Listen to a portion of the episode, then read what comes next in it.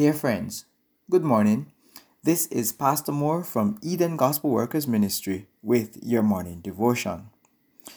Today, we are looking at the topic An Evil Spirit from the Lord. That sounds very strange, doesn't it? How can an evil spirit come from the Lord?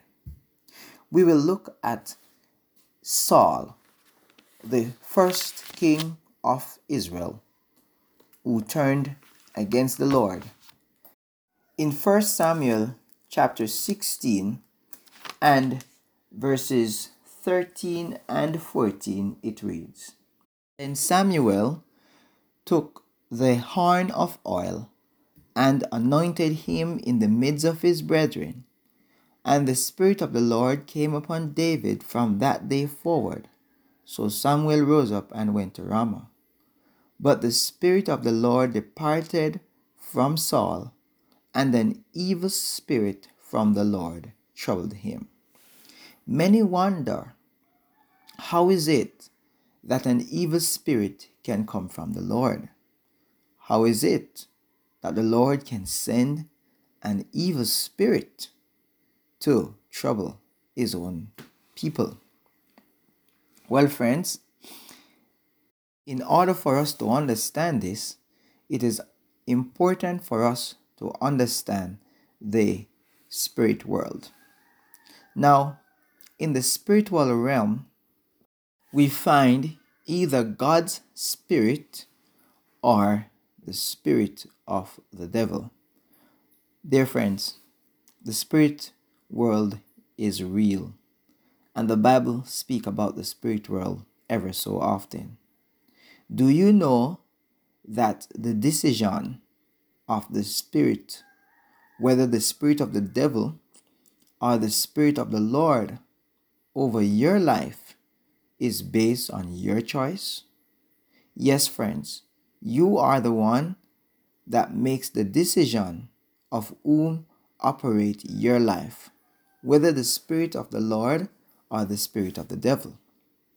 And so, in understand this, you can understand why the Bible says a spirit, an evil spirit from the Lord, troubled Saul.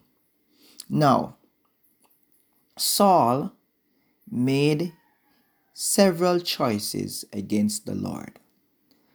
Not that God could not heal and forgive him, but he was not willing to be forgiven. And so, being unwilling to be forgiven, he remained with his own sin instead of Jesus taking them over for him. And so, friends, this is the situation because God does not force obedience. He does not force us to worship Him. He does not force us to do anything. He, we were created with choice. And so, without free will, we would not have been human, we would have been robots. Romans chapter 6 and verse 16 describe it so well. Know ye not that to whom ye yield yourselves servants to obey, his servants ye are, to whom ye obey, whether of sin unto death or of obedience unto righteousness. Yes, this text is very important. I'll tie the scene also with Romans chapter 8 and verses 5 to 7. They that are after the flesh do mind the things of the flesh, but they that are after the Spirit, the things of the Spirit. For to be carnally minded is death, but to be spiritual minded is life and peace. Because the carnal mind is enmity against God, for it is not subject to the law of God, neither indeed can be. So then, they that are after the flesh cannot please God. So, therefore, my friends, a meeting was called in the spiritual world about Saul's life. Saul has chosen to walk in opposition to the Lord. When his sins were pointed out to him, he refused to acknowledge them. Remember, acknowledging them, confessing and forsaking them, is your willingness to be rid of them. But when you choose to defend them by making excuses, then you're choosing to keep them. Anything you choose to defend is that very thing you choose to keep. And so, bearing these principles in mind, it is automatic that God had to step away from such a man like Saul because he chose the other spirit. God, who is respectful of our decision, had no choice. Yes, did you hear that? God had no choice but to step aside and say, Listen, evil spirit, he has chosen you. And so, respectfully, God step aside from Saul's life and allow the evil spirit to reign. Now, friends, pay close attention to this point now. The Bible said, An evil spirit from the Lord troubled Saul. Look at that carefully. Why is it seen that the evil spirit is from the Lord?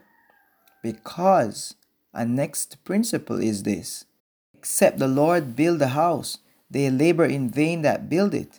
Except the Lord keep the city, the watchman waketh in vain. So if you have said goodbye to God by choosing to live in opposition to His law and His principle, God step away, and Him stepping away means that the next spirit will take over. So in this case, the evil spirit is from the Lord because the Lord had stopped watching at your house. And him stepping away means the evil spirit will take over. Isn't that interesting? So, dear friends, it's like someone made a request that you turn off the light out of their house. By turning off the light, you have brought the darkness. By switching on the light, you have caused the darkness to go. It is as simple as that.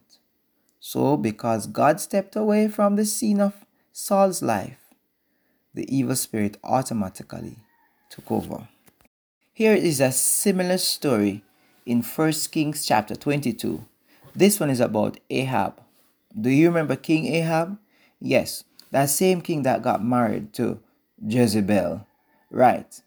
Now, in verse 20 of chapter 22, it says, The Lord said, Who shall persuade Ahab that he may go up and fall at Ramoth Gilead? And one said on this manner, and another said on that matter manner. And yet there came forth a spirit and stood before the Lord and said, I will persuade him. And the Lord said unto him, Wherewith?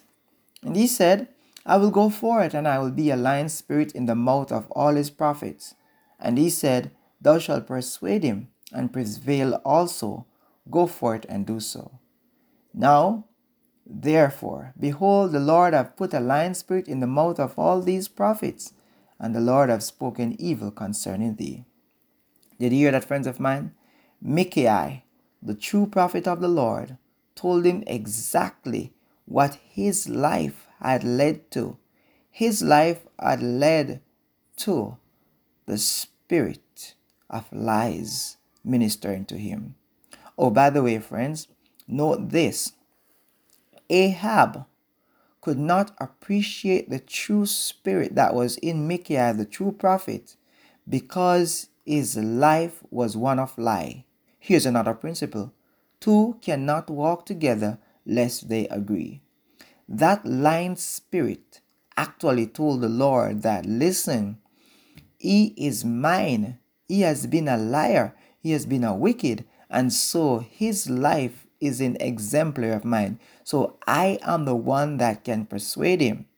And the Lord said, Well, you are the one. Note also that there are several other spirits talking to God about how to persuade Ahab.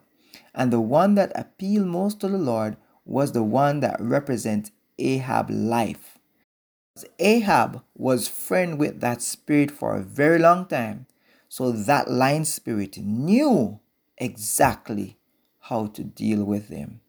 This is quite interesting. Yes, friends of mine, if your life is in opposition to God's Spirit, then, friends, if God should send you His Spirit, you will be content in with God's Spirit. And so, each man and woman, boy and girl, is living and walking and have the Spirit in accordance with their living. David knew this one so well in Psalm 51, verse 11. After knowing so much about Saul's life and after sinning himself, David begged the Lord not to take away his spirit from him. He said, Take not thy Holy Spirit from me. Restore unto me the joy of my salvation and renew that right spirit within me. In Ephesians chapter 4 and verse 30, we are told, Grieve not the Holy Spirit of God, whereby you are sealed unto the day of redemption. In verses 31 and 32, we are told ways in which we will not grieve the Spirit of the Lord. It says, Let all bitterness and wrath, and anger and clamor, and evil speaking be put away from you with all malice. And be ye kind one to another, tender hearted, forgiving one another even as God, for Christ's sake, have forgiven you. Dear friends, whose spirit is walking with you? Whose spirit are you friend with? Is it the spirit of the Lord or is it the spirit of the devil? May we all think on these things today.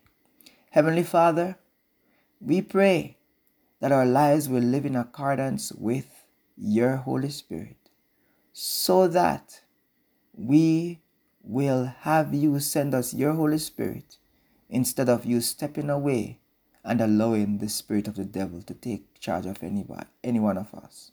Have mercy on us and may you open our eyes to see the spirit world is real and they will follow us and take charge of our lives according to our living. May your Holy Spirit reign. Have mercy on us today. Bless us in Jesus' name, amen. Thank you very much, everyone. Have a wonderful day.